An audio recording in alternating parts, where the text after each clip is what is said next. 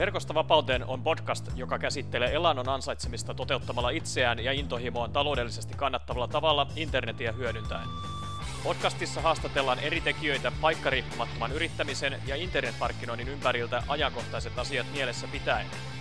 Kuuntelemalla Verkosta vapauteen podcastia myös sinun on mahdollista päästä alkuun oman internetbisneksen luomisessa seuraamalla yhtä tai useampaa neljästä elannon mahdollistavasta polusta. Hanki ilmainen Verkostavapauteen kirjasi vierailemalla osoitteessa verkostavapauteen.fi.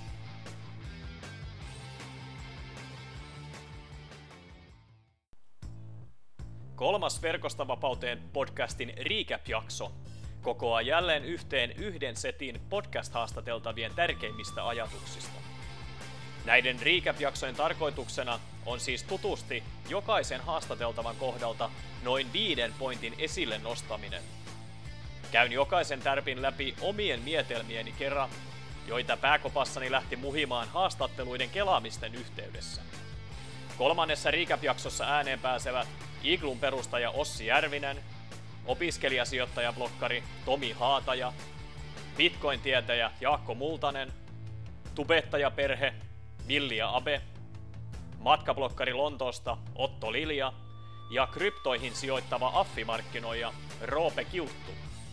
Ensimmäiseksi ääneen pääsee Ossi Järvinen. Oikeastaan 2004 muutin Tampereelta Helsinkiin. Ja olisiko 2005 sain mun ensimmäisen burnoutin. Silloin pyöritin mainostoimistoa Suomessa ja ihan yrittäjänä. Ja silloin tuli sitten mietittyä kovasti, että onko tämä se oikea tapa elää ja, ja tehdä asioita. Että kuitenkin olin hyvin, hyvin nuori siinä vaiheessa ja Päätin sitten, olin aikaisemmin vuonna 2000 ja 2002 olin käynyt opiskelemassa Bangkokissa, Bangkokin yliopistossa, ja Bangkok oli sillä entuudestaan tuttu, niin päätin sitten tota, itse asiassa kolikkoa heittämällä. Kolikko päätti, että lähden takaisin Bangkokiin. Vuosi oli 2006. Ja, ja menin sinne, mulla oli siellä muutamia ystäviä, ja niiden, niiden kämpille, kämpille niin tota, budiaamaan, ja sieltä sitten, sieltä käsin tein freelancer-hommia Äh, lähinnä web-sivu, web-sivuhommia. Ja sitten äh, taisi olla 2007 alkuvuodesta, äh, kun tuli yksi semmoinen työkeikka Chiang Maista ja, ja web-sivukeikka. Ja sitten mietin siinä, että kun on näin lähellä, niin ei mulla ollut mitään syytä, minkä takia tarvii olla Bangkokissa. Että, että lähempä sitten Chiang Maihin tekee sen, tekee sen web-sivu, jolloin voi olla asiakkaan kanssa saman pöydän äärellä ja asiat hoituu vähän helpommin. Ja, ja tota, no se oli vähän semmoinen never ending project ja äh, niin kuin ne usein käy. Ja, ja sitten sit kun jossain vaiheessa saisin semmoisen mallin, että olisi voinut lähteä takaisin. Itse asiassa koko ajan pidin Bangkokissa kämppää. Ja sitten lensin takaisin Bangkokiin ja olin puoli päivää siellä, kun totesin, että, että tota, ehkä tämä kyllä on nähty. Ja, ja, ja laitoin kämpän pakettiin ja, ja muutin Chiang Maihin sitten pysyvästi. Joo, eli tämä Ossin ensimmäinen pointti on aika sinänsä niin kuin mielenkiintoinen, että siinä on tällaista, oli burnout, burnout tota, noin, niin, tavallaan historia, muutti Tampereelta Helsinkiin ja toimi yrittäjänä mainostoimistossa ja, ja tota, tavallaan just se burnout sit yleensä on semmoinen hetki, mikä laittaa miettimään niin kuin niitä omia palikoita uusiksi ja, ja Ossikin just tuossa sanoi, että hän miettii, että ei, se, ei elämä voi olla niin kuin tätä loppuun saakka, että tavallaan tekee hullulailla töitä ja, ja, tota, ja just se, että voi huonosti niin tota, hän lähti sitten tota, Taimaahan, jossa hän oli ollut jo aiemmin niin kuin lomailemassa, niin lähti Bangkokkiin aika hauskasti kolikoheiton seurauksena, ja, ja sitten just nämä freelancer-hommat, kun Ossi tuossa mainitsi, että miten hän aloitti, niin ne tosiaan mahdollistaa sen, että sä voit periaatteessa tehdä paikkariippumattomasti töitä, töitä missä, missä tahansa sä haluatkin, ja, ja yleensä just tota, toi ilmasto vetää ihmisiä tuonne Taimaan suuntaan Kaakkois-Aasiaan, ja ja sitten hän lopulta just tota, noin, niin meni Chiang Maihin työkeikan seurauksena ja, ja tykästyi tähän paikkaan, josta myös allekirjoittanut, eli, eli meikäläinen tykkää, tykkää tosi paljon. Eli tota, Ossilla aika mielenkiintoinen tarina ja, ja varmasti just tässä, toi, jos on jonkinnäköisiä burnout niin omassa elämässä, niin tästä on hyvä ehkä ottaa mallia, että tavallaan se kokonaan sen oman elämän kulun muuttaminen on täysin mahdollista. Joo, no tilanne on tässä jopa, jopa Iklun aikana, Iklu laitettiin seitsemän ja puoli vuotta sitten, niin niin aika hyvin tota, kehittynyt sillä että yritykset on enemmän ja enemmän avoimia siihen, että työntekijät ei välttämättä olekaan siinä, siinä tota, omissa toimistotiloissa enää, vaan tekee jostain etäältä töitä. Eli tämmöinen etätyö on lisääntynyt paljon. Uh, aikaisemmin se oli ehkä enemmän jenkkijohtoiset. Jenkeissä se, se niin kuin tuntui lähtevän, mutta nykyään se, se ei ole eurooppalaisille yrityksillekään mitään niin kuin, ihan, ihan, ihan liian eksoottista, että siihen ollaan aika avoimia nykyään. Eli siinä mielessä meillä niin kuin toi potentiaali on, on, on kasvanut hurjasti, että silloin kun jos voit tehdä töitä mistä vaan, niin äh, Taimaa ei ole ollenkaan huono vaihtoehto. Tässä toisessa nostossa niin Ossi otti esille sen, että tota, koska hän pyörittää täällä Taimassa sellaista yritystä kuin Iglu, ja Iglu tavallaan mahdollistaa tällaisen niin kuin laillisen etätyön, niin kuin esimerkiksi just Taimassa, joka Chiang Mai on heidän yksi niin kuin lokaationsa, niin tota, he tavallaan hoitaa kaikki ne, ne niin kuin lailliset aspektit kuntoon ja, ja silloin työntekijä voi jatkaa siinä samassa yrityksessä, jossa hän esimerkiksi on Suomessa ollut töissä ja sitten vaihtaa paikkaa Taimaahan, jolloin tavallaan se kaikki palkamaksu ja näiden muiden, muiden tota, noin, niin, työhön liittyvien seikkojen hoitaminen tulee Iglun kautta, mutta sitten se yritys kuitenkin maksaa sen palkan tavallaan Iglulle, ja Iglu hoitaa sitten täällä kaikki asiat kuntoon. Niin, niin Ossi just vaan nosti tässä toisessa pointissa esille hiukan taustoistaakseen sitä, että tota, yritykset ovat nykyään entistä avoimempia niin kuin etätyömahdollisuuksiin, just kaikkien näiden erilaisten nettityökalujen ja palveluiden kehittyessä. Ja sitten tähän loppuun tuli vielä mainittu, että Haima on tosiaan melko kiehtova vaihtoehto tällaiselle etätyölle. Joo, kyllä. Me, me vähän tuossa tota, erinäisiä numeroita lyötiin yhteen ja tehtiin vähän semmoista arvioa, että, että maailmassa on noin 15 miljoonaa ö, IT-alan työntekijää, jotka tekee etänä töitä, niin, niin se, se, se potentiaali on aika iso. Siitä ei varmaan kovin montaa prosenttia ole suomalaisia. Ei, ei taida olla, kyllä. Tota... Eli töitä meillä riittää vielä, että jos, jos, jos vaikka siitä 15 miljoonasta 10 prosenttia otettaisiin tänne, niin tota, Kyllä. tässä riittää hommia. Ja tämä kolmas pointti on ehkä tällainen hiukan konkreettinen ja teoreettinen esimerkki siitä, että, tota, että kuinka paljon näitä etänä työskenteleviä pelkästään IT-alan ammattilaisia maailmassa on, eli, eli noin 15 miljoonaa Ossin, Ossin tietojen mukaan, ja tota, ne mahdollisuudet on ihan valtavat just tällaisille Iklun kaltaisille palveluille, jotka just tarjoaa näitä, näitä tota, niin kuin laillistettuja työmahdollisuuksia oikeastaan missä tahansa, varsinkin just tämä, kun he näitä uusia paikkoja availee, availee ympäri maailmaa, niin tota, aivan, aivan uskomatonta, ja tämä 15 miljoonaa IT-alan työntekijää, niin sitten kun otetaan kaikki sektorit mukaan, niin se on ihan, ihan hämmästyttävä määrä, että paljon niin kuin maailmassa tehdään paikkariippumatonta työtä, ja tosiaan se määrä varmasti on, on niin kuin kasvamaan päin. Mun vinkki on yleensä se, että osta se yhdensuuntainen lentolippu. Kaikki muut asiat aina järjestyy, mutta se, on, se tuntuu olevan se, se, on se psykologinen, se vaikein kohta, jota aina siirretään eteenpäin. Mutta sen jälkeen, kun sen lentolipun on ostanut, ää, niin sen jälkeen kaikki loput asiat vaan järjestyy. Eli, eli mahdollisimman aikaisin ottaa sen, että kun se on vaikka ostettu sinne kuuden viikon päästä, päähän, niin sulla on sitten kuusi viikkoa aikaa järjestellä asiat, kämpät, kyllä, kämpät ja niin poispäin.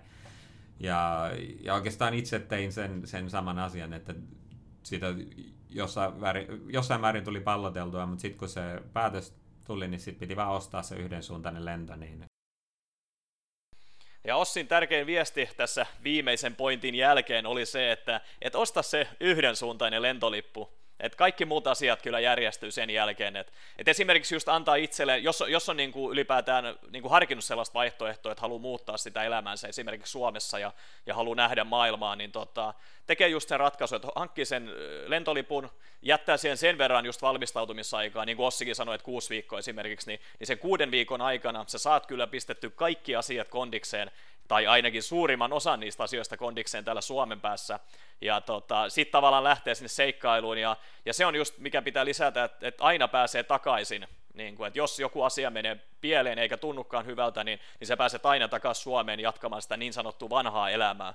Mutta sitten jos et sä tee sitä ja hanki sitä lentolippua ja lähde kokeilemaan, niin sit sä varmasti tuut joskus harmittelemaan tulevaisuudessa, että, että silloin kun oli mahdollisuus, niin olisi ehkä pitänyt tehdä.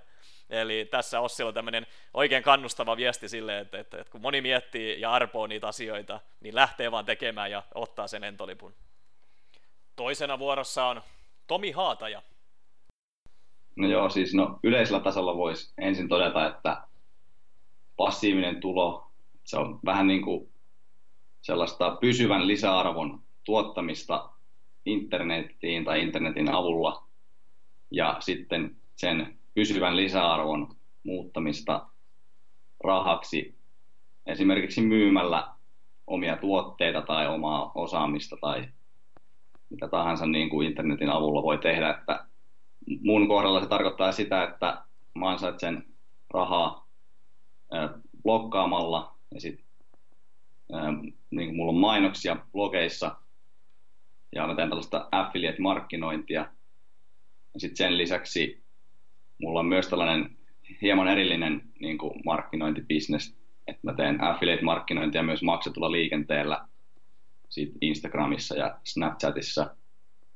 Mutta niin kuin yleisesti ottaen tuohon passiivisen tuloon, että se kattaa niin kuin kaiken tällaisen. Se voi olla e-kirjoja, verkkokursseja, melkein mitä tahansa fyysisiä tuotteita.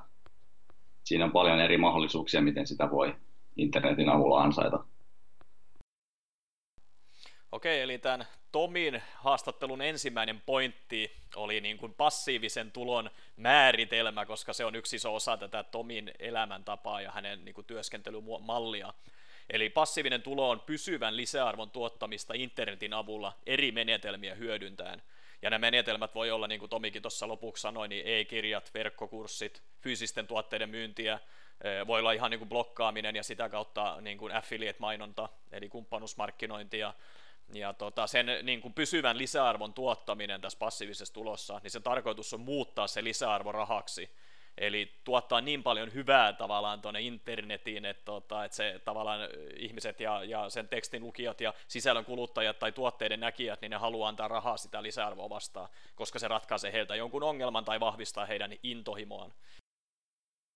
Taisin olla kymmenen, kymmenen vuotias, kun mulla oli sellaisia pieniä säästöjä ja sitten vanhempi isoveli, joka oli harrastanut sijoittamista jo jonkin aikaa, niin se, hän oli sitten sitä mieltä, että munkin nämä sähköt pitäisi saada laitettua osakkeisiin. Ja sitten ne sitten laitettiin yhdessä osakkeisiin, että ei mitään kovin suuria määriä saanut ostettua vielä siinä vaiheessa, mutta muistan, että muutama kappale saatiin Orioniin ja taisi olla Teliaa ja Telia Soneraa ja ää, olisikohan ollut vielä Neste, Neste Oilia tai nykyisin Neste. Kyllä. Ja siitä sitten alkoi sellainen mielenkiinto, että aloin niin kuin seuraamaan, että miten, miten niin kuin se homma toimii ja mitä nämä osakkeet oikein on. Ja ihmettelin siinä sitä jonkin aikaa ja se kiinnostus heräsi siitä ja sitten aloin lueskella jonkin verran sijoituskirjallisuutta ja sitten lukion, lukion loppupuolella tuli sellainen ajatus, että voisi alkaa itsekin kirjoittaa blogia, kun oli jonkun verran lukenut sijoitusblogeja suomenkielisiä ja englanninkielisiä sijoitusblogeja netissä, niin tuli sellainen ajatus, että olisi itsekin hauskaa kirjoittaa ihan vaikka muuten vaan niin kuin päiväkirjatyyppisesti sijoittamisesta nettiin. Ja tässä Tomin jakamassa toisessa pointissa hän kertoi, että hän aloitti jo 10-vuotiaana sijoittamisen isoveljen innoittamana. Eli se on aivan maagista, kun miettii, että, että millaisia ajatuksia normaalisti 10-vuotiaalla niin kuin lapsukaisella on, niin, niin yleensä sijoittaminen ei ole niitä, niitä ensimmäisiä juttuja. Että, tota, iso hatunosto varmasti Tomin isoveljelle tästä, tästä tota, mahtavasta niin kuin, eh, kiinnostuksen kohteen jakamisesta ja, ja, ja kuinka hyödylliseksi se on nyt tullut jo, koska Tomi oli, oli tässä haastattelutehtäessä 20-vuotias, että hän oli jo puolet elämästään sit toiminut sijoittamisen parissa.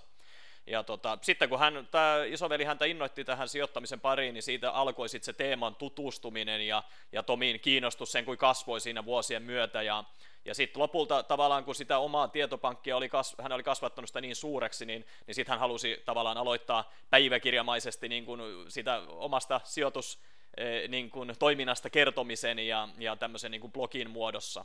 Ja, ja sitä kautta hän on sitten jakanut hänen tietojaan myös muille ihmisille. Se on juuri näin. Unohtuu itse asiassa mainita, että mikään tulohan ei koskaan ole täysin passiivista tuloa, että siihen niin kuin sen passiivisen tulon takana on aina valtava määrä työtä. Ja se, se tulo voi olla passiivista vasta siinä vaiheessa, kun se työ on jo tehty. Että se, että puhutaan passiivista tulosta, niin se saattaa kuulostaa ehkä vähän harhaan johtavalta, mutta toisaalta kun se työ on kerran kunnolla tehty, niin sen jälkeen siitä voisit, se on niin kuin aidosti passiivista sen jälkeen.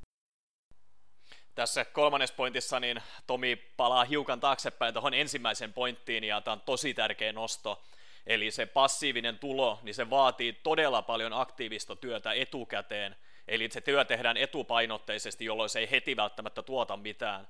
Mutta sitten kun sen työn tekee kerran todella hyvin ja kunnolla, ja, ja tuottaa niin kuin todella, todella merkittävän määrän lisäarvoa lukijalleen tai, tai sisällön tutustu, tai kuluttajan, niin tota, silloin se on mahdollista sitten jossain vaiheessa, kun tavallaan hakukoneet alkaa sitä sisältöä poimimaan etusivulle ja, ja muita väyliä pitkin ihmiset löytää sinne sivustolle ja, ja hankkimaan tuotteita ja lukemaan sisältöä, niin, niin sitten sen on mahdollista tavallaan semmoisen pienellä niin sanotulla pintakaasulla tavallaan tuottaa sulle passiivista tuloa. Eli, eli passiivinen tulo vaatii tosi paljon työtä etukäteen, etupainotteisesti. Yleensähän ihminen ensisijaisesti ajattelee kun miettii, miettii vaikka lisätuloja, niin miettii, että mistä voisi saada lisää rahaa. Mutta se on väärä lähtökohta, se internetmarkkinoinnin maailmassa pitäisi, ja, ja muutenkin niin kuin oli sitten yrittäjä tai mikä tahansa, niin ensisijaisesti pitäisi miettiä, että miten voi tuottaa lisäarvoa jollekin toiselle ihmiselle, koska universumi kuitenkin suurimmaksi osaksi koostuu muista ihmisistä, ja sinä olet vain se yksi poikkeus siinä, että kun lähtee sillä ajatuksella liikkeelle, että miten voisi tuottaa lisäarvoa muille tai tehdä jotain hyödyllistä muille, niin yleensä sitten se maksaa itsensä pitemmän päälle takaisin. Joo, ja Tomi jatkaa mahtavan tiedon jakamista tässä haastattelussa ja näissä pointeissa. Eli, eli yleensä kun ihmiset ajattelevat, että mistä voisi saada lisätuloja ja, ja mistä voisi niin kuin, tavallaan parantaa sitä omaa tilannetta, niin, niin lähdetään niin kuin, tavallaan tekemään duunia sillä mentaliteetilla, että, että ajatellaan, että mistä saadaan rahaa. Mutta sitten kun sen tavallaan tekee pienen twistin ja vähän, vähän niin kuin muokkaa ja muovaa sitä omaa mindsettia ja ajattelutapaa siihen suuntaan, että miten voisikin tuottaa niin kuin lisää, enemmän lisäarvoa muille ihmisille sen rahan niin kuin hankkimisen sijaan, niin sitten tavallaan se koko prosessi muuttuu niin paljon helpommaksi, että sä vaan jatkat ja aloitat ja jatkat lisäarvon tuottamista ihmisille, ja sitten tavallaan niin kun sisällytät siihen tietenkin sit jonkun tavan niin kun kaupallistaa se lisäarvo, niin sitten se raha kyllä seuraa. Eli, eli tällainen pieni mindsetin muovaus tähän kohtaan siihen rahan hankkimisen sijaan lisäarvon tuottamiseen, niin, niin siinä on se tavallaan salaisuus eh, internetissä eh, tulojen ansaitsemiseen. Et niin kuin se, se, mikä erottaa ihmiset, on se, että kuka toteuttaa sen idean, kuka lähtee oikeasti etenemään sen asian kanssa. Koska melkein mikä tahansa hyvä idea, niin se, kun sen toteuttaa, niin se lopputulos on aina hyvä. Et se, että niin kuin, jos loputtomiin vaan spekuloi ja miettii, että onko tämä mun idea toteuttamisen arvoinen, onko tämä hyvä, niin se ei johda mihinkään, että vasta siinä vaiheessa, kun lähdet toteuttamaan sitä, tekemään sitä, niin sitten sä vasta saat sen lopullisen vastauksen. Että se, se kannattaa niin kuin sisäistää, että lähtee tekemään ja edes jotakin, että niin kuin se, se mikä on ollut mielessä se idea ja se ajatus, mikä on ollut mielessä, niin sen kummemmin sitä enempää pohtima, pohtimatta lähtee vaan niin kuin tekemään ja toteuttamaan asioita. Ja sitten siitä liikkeestä on helpompi korjata ja miettiä asioita uudelleen. Mutta se, että aloittaa vaan tekemään, tuottamaan jotakin, niin se, se jo on tosi iso askel. Ja tämä viimeinen nosto tästä Tomin haastattelusta on tosi, tosi merkittävä pointti, eli tota, hän sanoi, että se mikä erottaa ihmiset on se, kuka vie sen idean teoriasta käytäntöön. Eli se konkreettinen tekeminen, se antaa niitä vastauksia. Ja sitten hienosti hän mainitsi tuohon, että liikkeestä on helpompi korjata tavallaan sitä suuntaa. Eli, eli kun laittaa sen energian liikkeelle, lähtee tekemään jotain juttua, niin tota, ei liikaa ei kelaa sitä niin kuin etukäteen, vaan laittaa pyörät pyörimään ja, ja sitten tavallaan vie sen idean käytäntöön ja sitten lähtee tekemään sitä kurssin korjaamista koska se eikö sitäkin tupata sanomaan, että sitten kun kapteeni tai, tai laivan kapteeni ohjaa sitä alustaan, niin, niin se on semmoista jatkuvaa kurssin korjaamista. Ja sama taitaa päteä ihan niin kuin lentokoneisiin ja, ja raketteihinkin, kun lähtee avaruuteen. Eli, eli sitten kun laittaa sen, sen niin kuin energian liikkeelle, niin se ei oikeastaan missään kohtaa ole menossa sinne maaliin, minne pitäisi mennä, vaan sitä koko ajan korjataan siinä matkalla sitä kurssia, ja sitten lopulta, kuin ihmeen kaupalla, niin sitten päästään sinne oikeaan suuntaan ja sinne omaan tavoitteeseen. Ja seuraavat seikat on poimittu Bitcoin-tietäjä Jaakko Multaselta. Yleensä on vähän sen luonteinen ihminen, että mielellään niin kuin, uh, itse selvittelen kaiken ja uh, haluan niin kuin, uh, oma-aloitteisesti saada hommat liikenteeseen, mutta kyllä se aika selkeää oli siinä, kun vähän selvittelin, että mitä kannattaa tehdä ja miten, että kuitenkin uh, ne netissä olevat kurssit tiivistää sitä uh, kokonaistiedon määrää niin paljon, että se kannattaa maksaa hyvästä kurssista. No niin, Jaakkohan tässä heti kättelyssä kuvaili siis meitä kaikkia yrittäjähenkisiä ihmisiä. Eli yleisesti ottaen me kaikki yrittäjät hän ollaan sellaisia, että me yritetään tehdä se kaikki itse, mikä vaan suikiin voidaan, ja käytetään ihan tolkuttomasti aikaa ja, ja vaivaa siihen, että opitaan joku asia, kun olisi ehkä moni verran järkevämpää vaan maksaa jostain sellaisesta kurssista, joka vie kohti sitä omaa tavoitetta. Eli niin kuin Jaakko tässä kuvaili, että hänellä tämä verkkokauppa on tota noin, hänen niin kuin tämä yrittäjyyspuoli on tässä verkkokaupassa, niin hän maksoi semmoista verkkokurssista, joka vie hänet sit kohti sitä tavoitetta ja hän oppi tavallaan ne asiat niin kuin todella nopeasti, kun joku muu oli tehnyt sen jo hänen puolestaan, sen, ne, ne kaikki niin kuin virheet ja, ja tota noin, niin, Toki täytyy olla aina tietoinen, hyvin tietoinen siitä, että se verkkokurssi on oikeasti sit niin kuin hyvä, että tavallaan täytyy olla toimivaksi todistettu suunnitelma.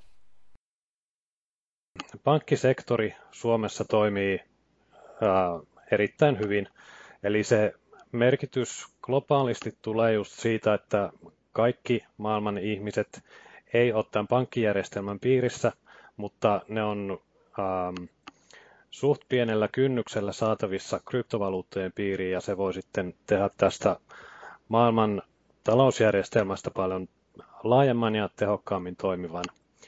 Et se on tällainen ehkä suurempi kuvio tässä. Ja tietysti Bitcoin ja kryptovaluutat vaikuttaa myös Suomeenkin sitten. Se vaikuttaa oikeastaan niin kuin kaikkialle maailmaan ihan sitä kautta, että maailma menee koko ajan enemmän ja enemmän digitaaliseksi. Ja Bitcoin on natiivisti digitaalista rahaa. Kaikki tällaiset netitse toimivat nettipankit ja muut tällaiset systeemit, ne on alun perin systeemeitä, jotka ei ole ollut netissä, ei natiivisti digitaalisia, ja niiden toiminta netissä ja varsinkin tällaisessa globaalissa rajat ylittävässä kaupankäynnissä, niin se on aika kankeeta. Mutta Bitcoinilla nyt ja erityisesti varmasti tulevaisuudessa, niin pystytään paljon tehostamaan ja parantamaan kaiken näköisiä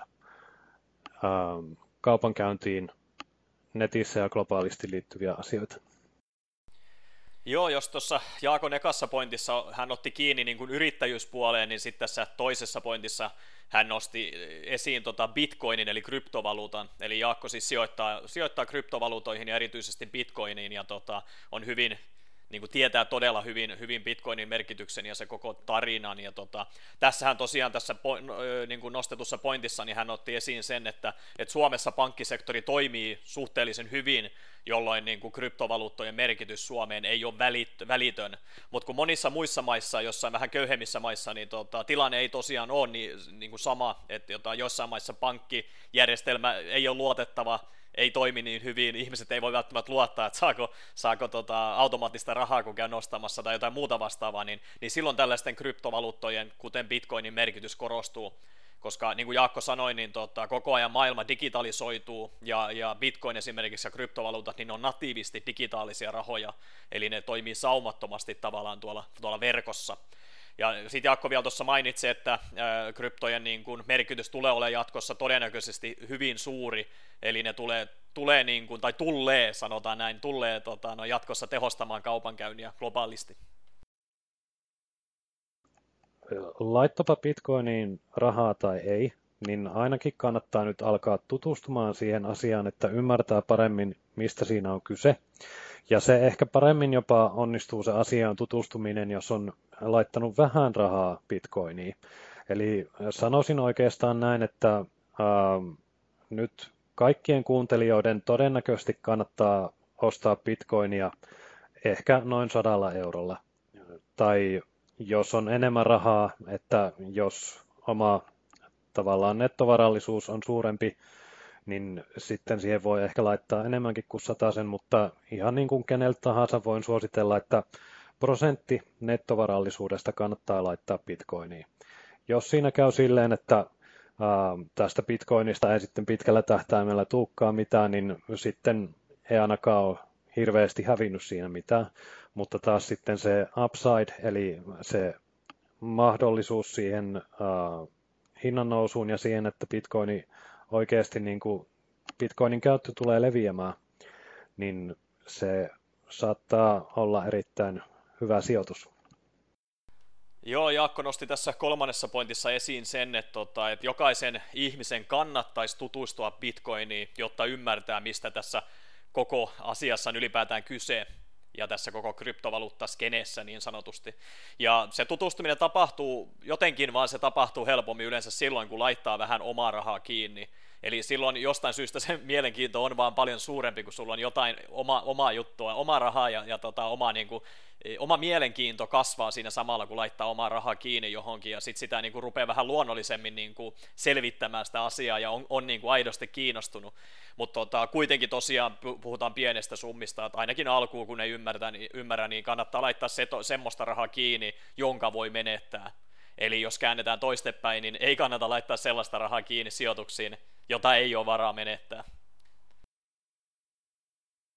Kysyntä lisääntyy ja myös se ihan käytännön arvo sille järjestelmälle kasvaa. Että se on oikeastaan sama kuin äh, miten puhelinyhtiöiden arvoa voi arvioida, niin se tulee suoraan niiden puhelinyhtiön tai sen puhelinjärjestelmän piirissä olevien ihmisten määrästä.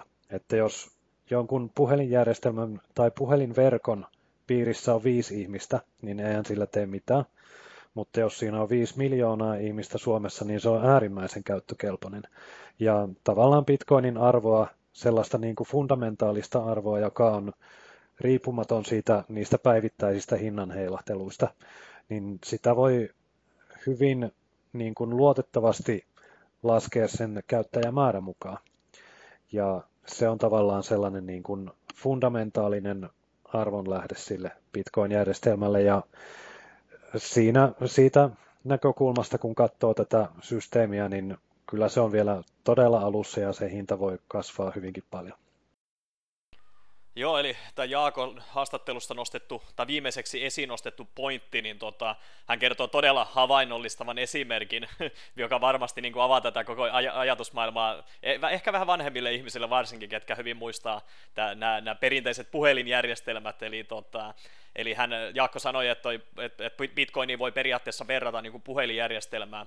Eli on siis riippuvainen siitä, että kuinka moni kuuluu, kuuluu sen järjestelmän piiriin. Eli kuinka moni käyttää niin kuin, tota, tätä kyseistä niin kuin yksikköä. Eli jos puhelinjärjestelmän piiriin kuuluu 5000 ihmistä tai 5 miljoonaa ihmistä, niin se on totta kai paljon arvokkaampi se järjestelmä silloin, kun siihen kuuluu enemmän ihmisiä. Ja Bitcoinissa ihan sama, eli, eli mitä useampi ihminen tai mitä usein, pal- enemmän käyttäjiä siihen tota, Bitcoinin piiriin tulee, niin tavallaan sen arvokkaammaksi se, se tota, kryptovaluutta silloin kasvaa. Seuraavaksi vuorossa on tubettajapariskunta Milli ja Abe. Ja jos tykkäät näistä recap-jaksoista, niin muista jakaa ne eteenpäin netissä ja sosiaalisessa mediassa. Nyt takaisin jakson pariin. Joo, eli niin, tubettaminenhan tarkoittaa tätä YouTubeen videoiden laittamista, ja jos sä pistät yleensä vähän enemmän videoita kuin kerran vuodessa, niin silloin voidaan harkita, että sä oot nyt tämmöinen tubettaja, että sä aika niin aktiivisesti ylläpidät um, updateja sun elämästä, ja, ja mikä hyvänsä on se sun juttu, mistä sä videoita teet. No niin, eli tässä haastattelussa Milli ja Abe, eli Abe kertoo heistä ensimmäiseksi, että tubettaminen on siis pähkinänkuoressa videoiden julkaisemista YouTube-videon videopalvelussa tällaisella aktiivisella otteella ja, ja aiheella ei ole juurikaan väliä. Eli, eli täytyy hiukan useammin postata niitä videoita sinne tosiaan, kun niin kuin Abe sanoi, että kerran vuodessa. Eli, eli tota, se on tällainen hyvin väliä termi, tämä tubettaminen. Uh, niin kuin mä sillä nopeasti mainitsin, että miksi ihmiset ehkä tykkää katsoa perhevlogia, yksi iso juttu on niin kuin se, uh, että pystyy samaistumaan. Ää, toinen on sitten silleen, että jos, jos olette perheenä ko- kokeillut jotain siistiä yhdessä, niin ehkä silloin ää, se niinku, um, miten sanoit, toimit jollain tavalla semmoisena uutiskanavana, että hei, että ne on tehnyt tollasta, ja mä en ehkä tiennyt niinku tuommoisesta asiasta, että me voitaisiin kokeilla meidän perheen kanssa tolleen, tai kavereiden kanssa tai tuommoisia asioita. Ehkä niinku tämmöinen neuvonanto, vinkit ja just tämmöiset niinku trend, trendikkäät jutut, niin niitä on ehkä viihdyttävä seurata silleen tuolla perheblogissa. Mutta sitten sille ihan niinku meidän semmoista tavallista elämää, tavallista arkea. Silloin kun lapsi odotti semmoisia raskauspäivityksiä ja, ja vauvan tai perheen kasvuun niin kuin valmistautumisesta kertovia videoita ja vanhemmuuteen, parisuhteeseen liittyviä videoita.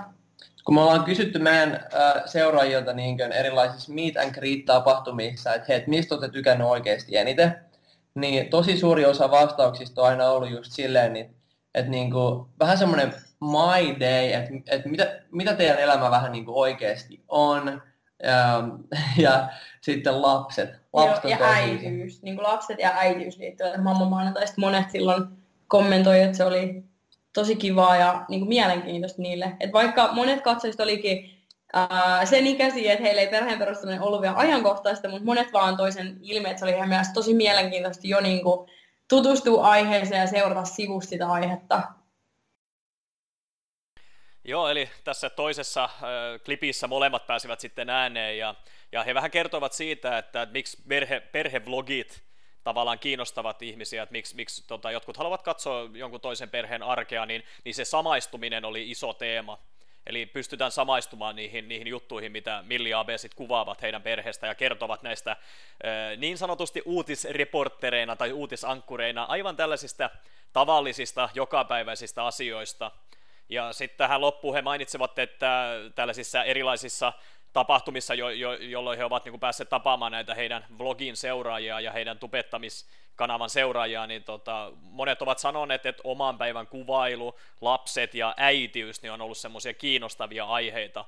Eli tota, voi, joo, kyllä, että siis niin kuin perhevlogit, että ne, ketkä seuraa perheiden elämää, niin tavallaan noin ihan tavalliset asiat kiinnostaa heitä. Ja heti kun se kamera tuli eteen, niin sitten huomasin, että me ruvettiin puhua kirjakieltä ja oli ihan, että mitä ihmettä, että miksi mun persoonallisuus muuttui näin paljon. Ja jotenkin sitten varsinkin ihmisten ilman, mä en vaan pystynyt ja mä vaan koko ajan käännyin pois, mä että ave nyt kamera pois, mä en vaan pysty tähän. Ja sitten päätettiin silloin, että okei, että että toi on totta, että me huomattiin, että, se, että me ruvettiin puhua kirjakieltä, että meillä on yhtä omat itsemme, nyt meidän pitää alkaa harjoittelemaan. Ja me sovittiin semmoinen, että okei, tehdään tätä, mutta me harjoitellaan ensin 30 päivää ajan silleen, että me otettiin vaan kamera käteen ja sitten me ruvettiin puhumaan sille kameralle, jotta siitä tulisi sille tuttua ja luontevampaa, ja jotta oikeasti oma persoonallisuus pääsisi esille, eikä jännittäisi niin paljon. Niin sitten tehtiin sitä, että me joka päivä 30 päivän ajan oma ihan vaan pöytälaatikkoon huvikseen kuvattiin videoita mielessä, että me harjoiteltiin ja totuttiin. Ja sitten kun me oikeasti lähdettiin tekemään, niin sitten se oli paljon helpompaa, se oli kivampaa. Siinä ei tullut enää niitä samoja tiiäksä, niin elementtejä kirjakieltä tai sit sitä kiusallisuutta. Vaikka totta kai niin kuin, pikkuhiljaa se on ollut niin kuin matka. Mutta mä sanoisin, että jos oikeasti niin haluaa lähteä tekemään, niin vaan lähteä tekemään. Niin kuin, että ota se kamera käteen, lähde kuvaamaan, lähde kokeilemaan ja harjoittele, koska se on niin totta, että harjoitteleminen tekee mestarin.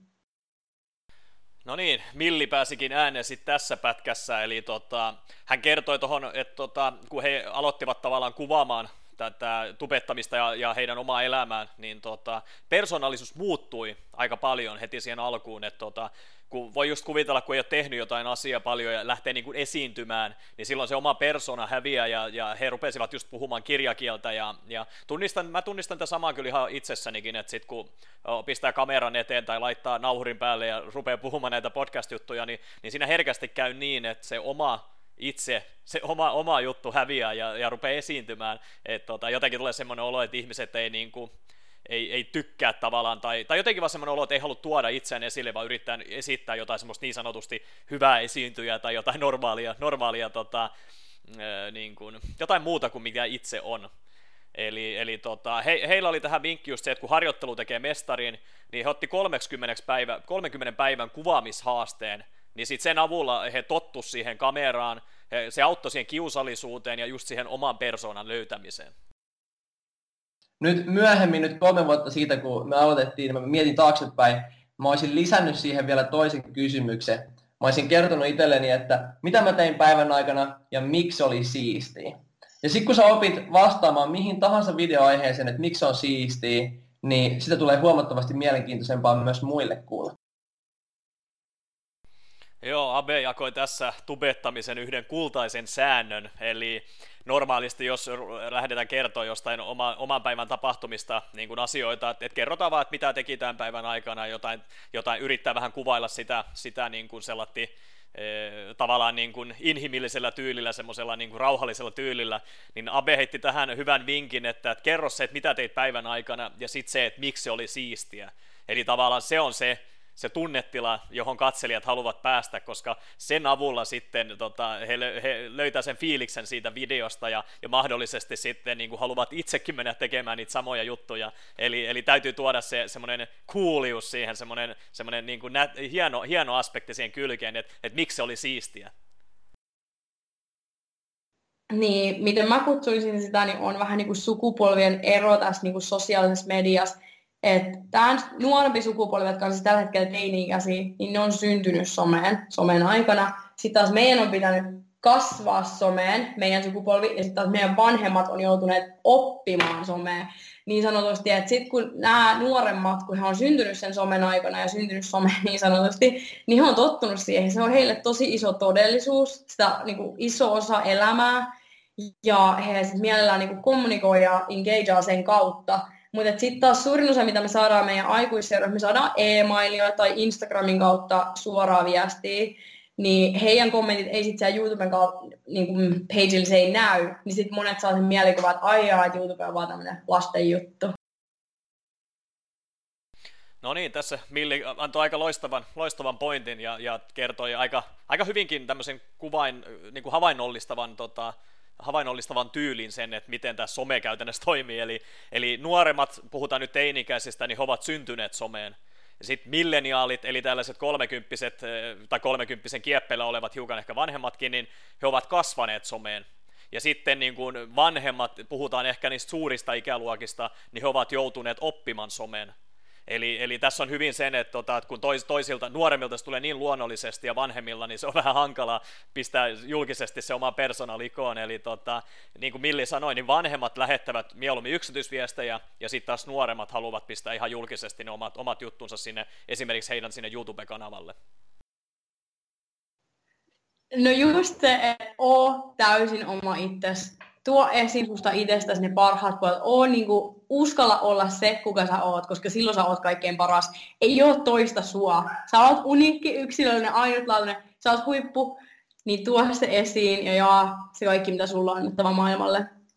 Ja tiedä se, että niin, niin perheessä saattaa vanhemmat ja, tai jotkut muut perheessä katsoa sua vähän silleen hassusti, koska ne on niin kuin häkätyneitä siitä, että wow, että sä otat kamera esiin ja sä yrität niin kuin olla jotain silloin kun mäkin aloin räppäämään, niin mun isähän piti sitä ihan naurettavana. Ja olihan se vähän silleen niin kuin hauska, koska me lähdettiin kokeilemaan, mutta se oli hirmu tärkeä mulle lähteä kokeilemaan sitä musiikkia, koska esimerkiksi kaksi ja puoli vuotta sitten mä sävelsin kokonaisen soundtrackin yhteen Androidille julkaistuun mobiilipeliin. Wow. Eli kuin pitkä se on lähtenyt sitten se, niin kuin, että lähtenyt uskaltaa tekemään itsensä. Just se, että mitä vanhemmat sanoo, älä aina ota sitä ihan tosissaan, mutta niin kuin just Milli sanoi... Tai mitä kuka muu sanoo. Että se, että sä oot just sä, mm-hmm. niin sä voit kuitenkin olla pikkusen enemmän kuin mitä sä oot joka päivä. Alright, eli tässä viimeisessä pointissa Milli AB pääsivät sitten kertomaan niin kuin tärkeimmän teeman tästä haastattelusta ja sen ajatuksen. Eli Milli sanoi, että uskalla olla täysin oma itsesi, ja sitten taas AB komppasi siihen, että kaikki ei välttämättä ihan ymmärrä sitä, että mitä sä pyrit tekemään eli niin kuin lähimmäiset ja sukulaiset ja ystävät, niin tota, tämä pätee ihan tupettamisen ohella myös yrittäjyyteen ja, ja koko elämään se, että, että jos sulla on joku juttu, mitä sä haluat tehdä, niin lähde tekemään se, uskalla, uskalla tehdä sen ja, ja älä ihan täysin kuuntele just kaikkia muita, muita tyyppejä, jotka ehkä, ehkä tulee siihen poikkiteloin tai ei välttämättä ymmärrä sitä, että mitä sä haluat lähteä saavuttaa, eikä sen takia ehkä osaa tukea sitä ihan täysin. Eli tota, jos sulla on se oma fiilis se, että mitä sä haluat tehdä, niin, niin lähde tekemään. Ja seuraavaksi vuorossa on matkablokkari Otto Lontoosta. Koska joo, tää, Lontohan on se, että tämä on niin valtava paikka, tämä on niin monikulttuurinen tätä, tässä on koko periaatteessa maailmahan yhdistyy täällä. Periaatteessa alue, missä mä itse tällä hetkellä asun Stoke Newingtonissa, Pohjois-Lontoossa, niin tässä yhdistyy siis ortodoksialue, turkkilainen alue, karibialainen alue sekä hyvin niin kuin perus myös brittiläinen alue. Eli siis Lonto on supermonikulttuurinen, mikä tekee tämän kaupungin itsessään. Mm, Lonto on myös se, monet pitää Lontoa tosi kalliina kaupungina, tai on ajatus, että Lonto on tosi kallis, mikä taas ei pidä paikkaansa, ainakaan omasta mielestäni. Eli mikäli lähtee vaan pois Zone 1, eli noiden turistikohteiden ympäriltä, niin, niin Lonto on itse todella hyvän hintasta. Et se, mikä Lontoossa maksaa, on vuokrat ja julkinen liikenne, mutta esimerkiksi safkaaminen, ruoka ylipäätään, shoppailu, monet on tosi edullisia.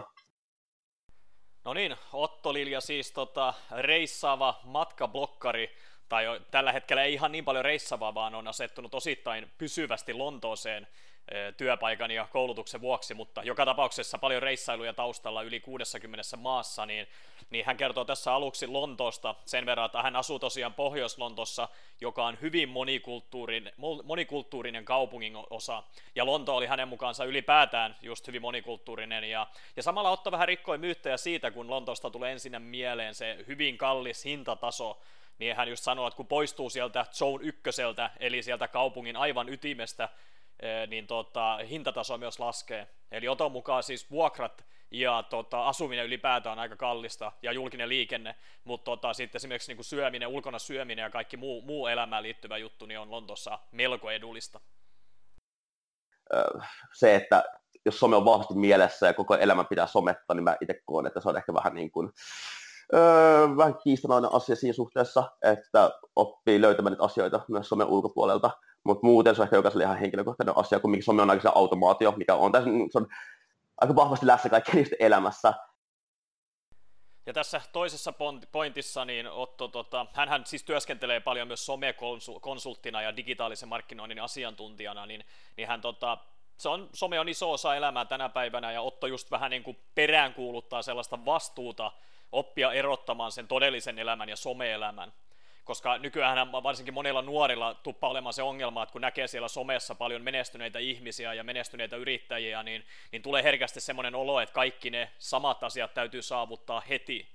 Vaikka, vaikka hyvin suurella todennäköisyydellä näillä, näillä henkilöillä on mennyt siihen vuosia, jopa kymmeniä vuosia aikaan päästä siihen asemaan, jota he nyt voi esitellä muille niin tota, oppia tavallaan erottelemaan sen todellisen elämän ja sen some-elämän. Se on hyvin tärkeä osa tätä koko sosiaalista mediaa omasta mielestäni musta medialukutaito yleisestikin, ei pelkästään somelukutaito, vaan se, että osaa lukea kaikenlaisia medioita. Kyllä, osaa kyllä. lukea uutisia, osaa etsiä tietoa oikeasta lähteistä, lukemaan lähteet. Mä koen, että se on aihe, mikä on tosi tärkeää ja pitäisi ehdottomasti koulussa korostaa.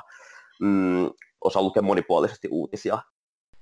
Tämä on myös tärkeä pointti tässä Oton kolmannessa nostossa, että tuota, hän painottaa niin kuin someluvun taidon lisäksi median lukutaitoa, ja siihen kuuluu isona osana just se lähdekriittisyys.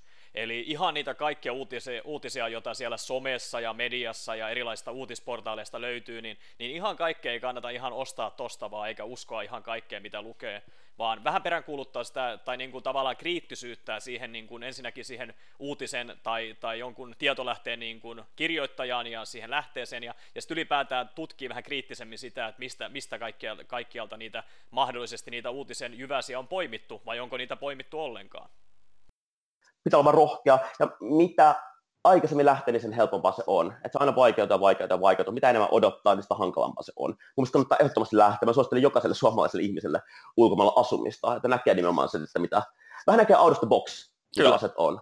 Monesti tota noin, no, ruoho saattaa olla vihreämpää myös sillä ajan tuossa puolella. Kyllä, kyllä. Ja tota, no, mahdollisuuksia on enemmän. Ja etenkin mä uskon muutenkin mm, ehkä globaaliin elämisen asumiseen aika vahvasti maailman kansalaisuuteen siinä suhteessa, että Otta myös kannustaa kaikkia suomalaisia lähtemään maailmalle. Just sellainen, että se, hän niin kuin suostelee ehkä just sen takia, että tota, sitä ulkomailla asumista varsinkin, että tota, se oma perspektiivi kasvaa niin kuin tavallaan tähän maailmaan. Et kun Suomessa meillä on asiat todella hyvin, siellä ihan niin kuin lähes jokaisella sektorilla, vaikka aina uutisista voikin lukea, että talous menee huonosti ja bla bla bla, mutta kaikki perusasiat on tyydytetty, perustarpeet on tyydytetty, ja nyt voidaan jopa keskittyä jo vähän niin kuin epäolennaisiin asioihin elämän kannalta, niin sitten kun käy asumassa jossain ehkä hieman köyhemmässä maassa ja, ja ylipäätään jossain ulkomailla, niin, niin huomaa ne tietyt asiat, jotka Suomessa on todella hyvin, Eli se, niin kuin Otto sanoi englannin kielellä tuossa, että out of the box, eli vähän kurkkaa sinne oman boksin ulkopuolelle, ja sitten sieltä voi sitten tähyillä hiukan takaspäin sinne omaan laatikkoon nähdäksensä, että mistä on lähtenyt ja, ja mitä kaikkea muuta tähän elämään kuuluu. Vahvasti mä uskon avoimuuteen, mä uskon siihen, että pitää silmät auki kaikille mahdollisuuksille, koska elämässä on niin mahdollisuuksia, mitä voit käyttää.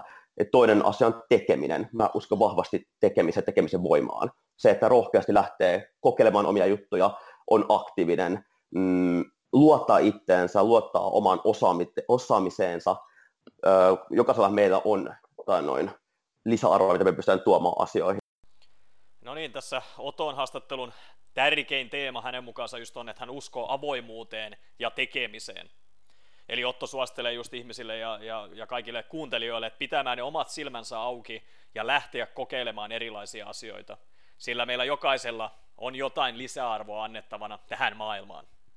Ja viimeisenä haastatteluna ja nostona toimii livenä haastateltu Roope Kiuttu.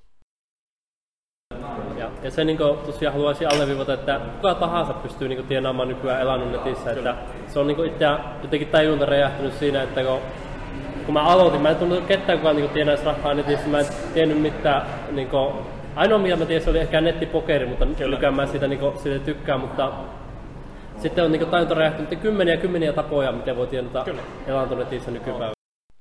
Joo, tässä Roopen ensimmäisessä pointissa, kun olimme livenä paikalla Salad Concept-nimisessä ravintolassa Chiang Maissa, niin varmaan ehkä tuosta taustahälinästä voit hiukan ehkä päätelläkin, että oli live, live-haastattelu niin kuin käynnissä. Eli Roopelle vähän niin kuin valkeni aika nopeastikin sen jälkeen, kun hän alkoi alko asioista ottamaan netissä selvää, että, että löytyy kymmeniä tapoja aloittaa tulojen ansaitseminen niin kuin netissä. Ja Roope sitten sanoi, että hänen tajuntansa kuvainnollisesti räjähti niiden mahdollisuuksien suhteen, että, että jokaiselle varmasti löytyy se oma niin sanottu niche, eli oma ala, josta voi aloittaa niin kuin tulojen ansaitsemisen. Nyt se ruoalomassa mainittiinkin, että suuri osa mun lähipiiristä ja perheestä on kaikki niin työntekijöitä, että aina oli se sellainen mindset ja ajatusmaailma, että mä menen ensin kouluun, sitten, se on niin kuin, sitten mä menen yliopistoon, sitten hankin se tutkinnon ja sitten menen töihin. Ja se oli se mun alkuperäinen suunnitelma, että mä ostan jostakin iso asuntolaina ja sitten menen naimisiin sitä kautta näin.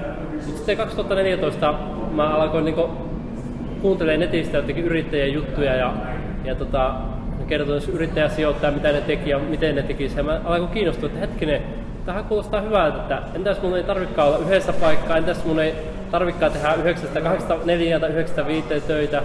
Ja sitten mä hoksin, että mä alan netistä niin tienaa rahaa, mä voin ehkä tienata jopa enemmän rahaa, mä voin tienata missä tahansa sitä rahaa, ja sitten se antaa monia vapauksia, jos mulla on perhe, että mä voin olla sitten perheen kanssa, mun ei tarvi olla jossakin töissä pois perheilulta. No niin, eli Roopella aika tällainen perinteinen tarinan taustalla, eli, eli hänen perhe ja läheiset ovat tavallaan työntekijä mindsetillä, eli tällaisella työntekijä niin kuin, mielentilalla liikenteessä, eli on tämä perus tavallaan elämänkaari, eli on koulu hoidetaan kunnolla, saadaan tutkinto, sitä kautta hyvä ammatti, ja sitten otetaan asuntolaina ja perustetaan perhe, ja siitä sitten lähdetään viemään sitä elämänkaarta sinne loppuun saakka. Mutta Roope, sitten tota, hänen niin kun, ajatukset kirkastui jonkun verran, kun hän rupesi, tai törmäsi netissä tällaisten kotimaisten yrittäjien erilaisiin tarinoihin, ja, ja ne muutti sitten sitä Roopen mindsetia kohti sieltä, tai pois sieltä työntekijäpuolelta kohti tänne niin yrittäjyyden suuntaan. Eli, eli tavallaan Roope ymmärsi se, että kaikki on mahdollista, että voi, voi elää paikkariippumattomasti, aikariippumattomasti ympäri maailmaa, tehdä työtä mistä tahansa niin kuin ikinä haluaa ja tavallaan saada niitä vapauksia, että voi viettää sitten perheen kanssa tulevaisuudessa aikaa. Eli tota, tavallaan se mindset on niin tärkeä siellä taustalla, se teoriapuoli, abstraktinen puoli, eli po, tavallaan sieltä työntekijäasenteesta kohti sitä yrittäjäasennetta mulla tuli se unelma, että hei mä haluan alkaa tekemään rahaa netissä ja mä haluan tienata rahaa netissä. Mulla oli sellainen ku- kuvio mielessä, että sitten kun mä tienaan niin tietyn verran, että mä pystyn paikasta riippumatta tekemään töitä, niin sitten mä menen naimisiin, mä menen jonnekin paljon kolmeksi kuukaudeksi ja mä en tee mitään. Kyllä. Mutta mulla on käynyt just päinvastoin, että nyt kun tavallaan alkanut saavuttaa tiettyjä asioita, niin alkanut tulee enemmän intohimoa siihen. Kyllä. Että voi sanoa, että tällä hetkellä ehkä eniten nautin niin työnteosta ja asioiden tekemistä, kun saa luotua jotakin arvoa ja Joo, tämä Roopen elämänkaari tässä aika mukavasti näiden nostojen myötä tässä etenee. Eli, eli hän ajatteli siinä sitten, kun hän tavallaan ymmärsi, että, että paikkariippumattomien tulojen ansaitseminen on mahdollista netissä, niin hän ajatteli alkuun, että sitten kun hän saavuttaa sen tietyn niin kuin aseman taloudellisesti, niin sitten voi hypätä tavallaan pois tästä eh, niin kuin elämän ja työskentelyn kokonaiskuvasta ja jäädä sitten niin sanotusti varhaiselle eläkkeelle jonnekin balille eikä tee yhtään mitään. Mutta sitten jotenkin nämä, me yrittäjähenkiset ihmiset ollaan sitten sellaisia olentoja, että sitten kun saavutetaan jotain tiettyjä asioita, niin sitten me tavallaan halutaankin tehdä lisää niitä asioita, koska siitä tulee niin hyvä fiilis ja olo ja halu jakaa sitä lisäarvoa eteenpäin muille ihmisille. Eli se on aika jännä yhtälö loppujen lopuksi, kun periaatteessa sit ihmiset on semmoisessa asemassa, että ei tarvitse enää välttämättä tehdä mitään, mutta sitten vaan nauttii niin paljon, että haluakin tehdä sitä lisää ja lisää. Ensinnäkin tuntuu se että alussa, että että onnistuuko, että koko mä vaan aikaa, että mä voisin olla normi töissä niin ja tienata sieltä sen rahaa, että, että, mutta sitten se vaan, että tekee vaan, uskoo siihen juttuun ja katsoo, että jos ei ulosta tee, no, miten mä voin tehdä paremmin, miten voi tehdä, oh, ehkä oppia sellainen, että jos tavallaan on nähnyt, että joku systeemi toimii, että niin tuolla tavalla pystyy vaikka tienaamaan rahaa, joku muu on tehnyt se, ja jos tietää, että se toimii, niin sitten pitää vaan tehdä se homma ja uskoa, että kyllä se alkaa, ja sitten koko ajan tavallaan nappaamaan uusia. Että se, mikä mä affiliate-markkinoinnissa näen tosi monella, että ne aloittaa, ne kokeilee ehkä kuukauden pari, ja sitten ne lopettaa. Ja, ja se, on, se on siinä ehkä huono, koska monesti siinä kestää ehkä se kuukausi pari, että nämä saat ensimmäisen niin Googlen kautta niin myyntiä niin, vaikka. Kyllä. Ja näin, että siinä pitäisi vähintään sen vuosi sanotaan katsoa, että tuleeko mitään. No niin, tässä on hyvä tällainen evergreen, ajanhammasta kestävä niin kuin vinkki kaikille, eli, eli usko itsensä ja siihen omaa asiansa. Eli jos sä oot nähnyt, että jokin järjestelmä toimii, niin sit sun pitää luottaa siihen, että se järjestelmä toimii, jos sä vaan teet sitä niin pitkään, että sä onnistut. Niin se onnistuminen, se tulee sieltä sitten loppujen lopuksi. Se on jännä juttu, kun niin kuin Robikin tuossa sanoi, että monella, monesti vähän luovuttaa liian aikaisin, eli, eli se menestys on ehkä juuri sen vuoren jyrkänteen takana tai, tai oven takana tai kuvainnollisesti minkä tahansa asian takana juuri sitä ennen, kun sä oot saavuttamassa sen ja se tuntuu vielä, että se on niin kaukana, niin sitten yleensä luovutetaan. Eli kun vaan uskoo siihen asiaan, uskoo siihen juttuun ja, ja, ja niin kuin tekee vaan sitä järjestelmällisesti ja suunnitelmallisesti eteenpäin, niin se onnistuminen tulee kyllä.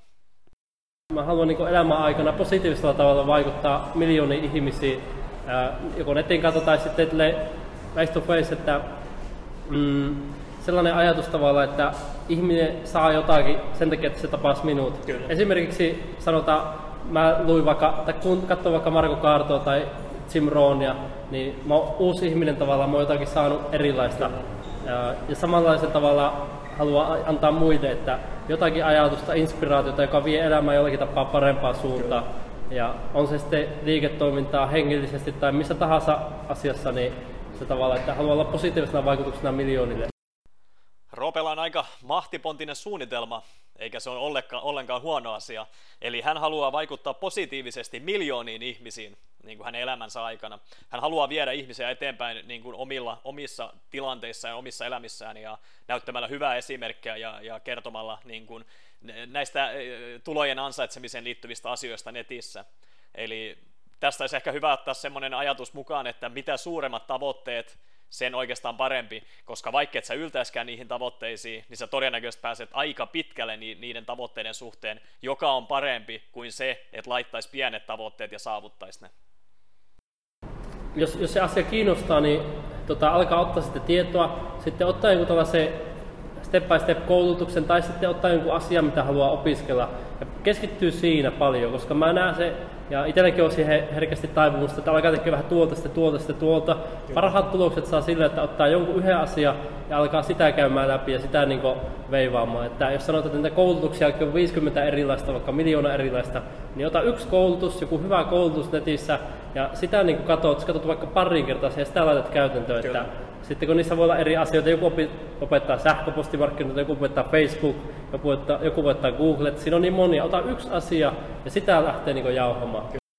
No niin, eli The One Thing, joka on tullut jo tutuksi monesta haastattelussa tästä Verkosta vapauteen podcastin aikana. Eli, eli Roope vinkki oli tässä, että aloita ottamaan selvää asioista, seuraa yhtä asiaa tarpeeksi pitkään jonkun toimivaksi todistetun suunnitelman tai koulutuksen kanssa – Eli niin sanotusti jauhaa sitä yhtä asiaa tarpeeksi pitkään, laittaa käytäntöön se oppimaan teorian, tai se opitun teorian, niin tota, kyllä se, siitä hyvä seuraa.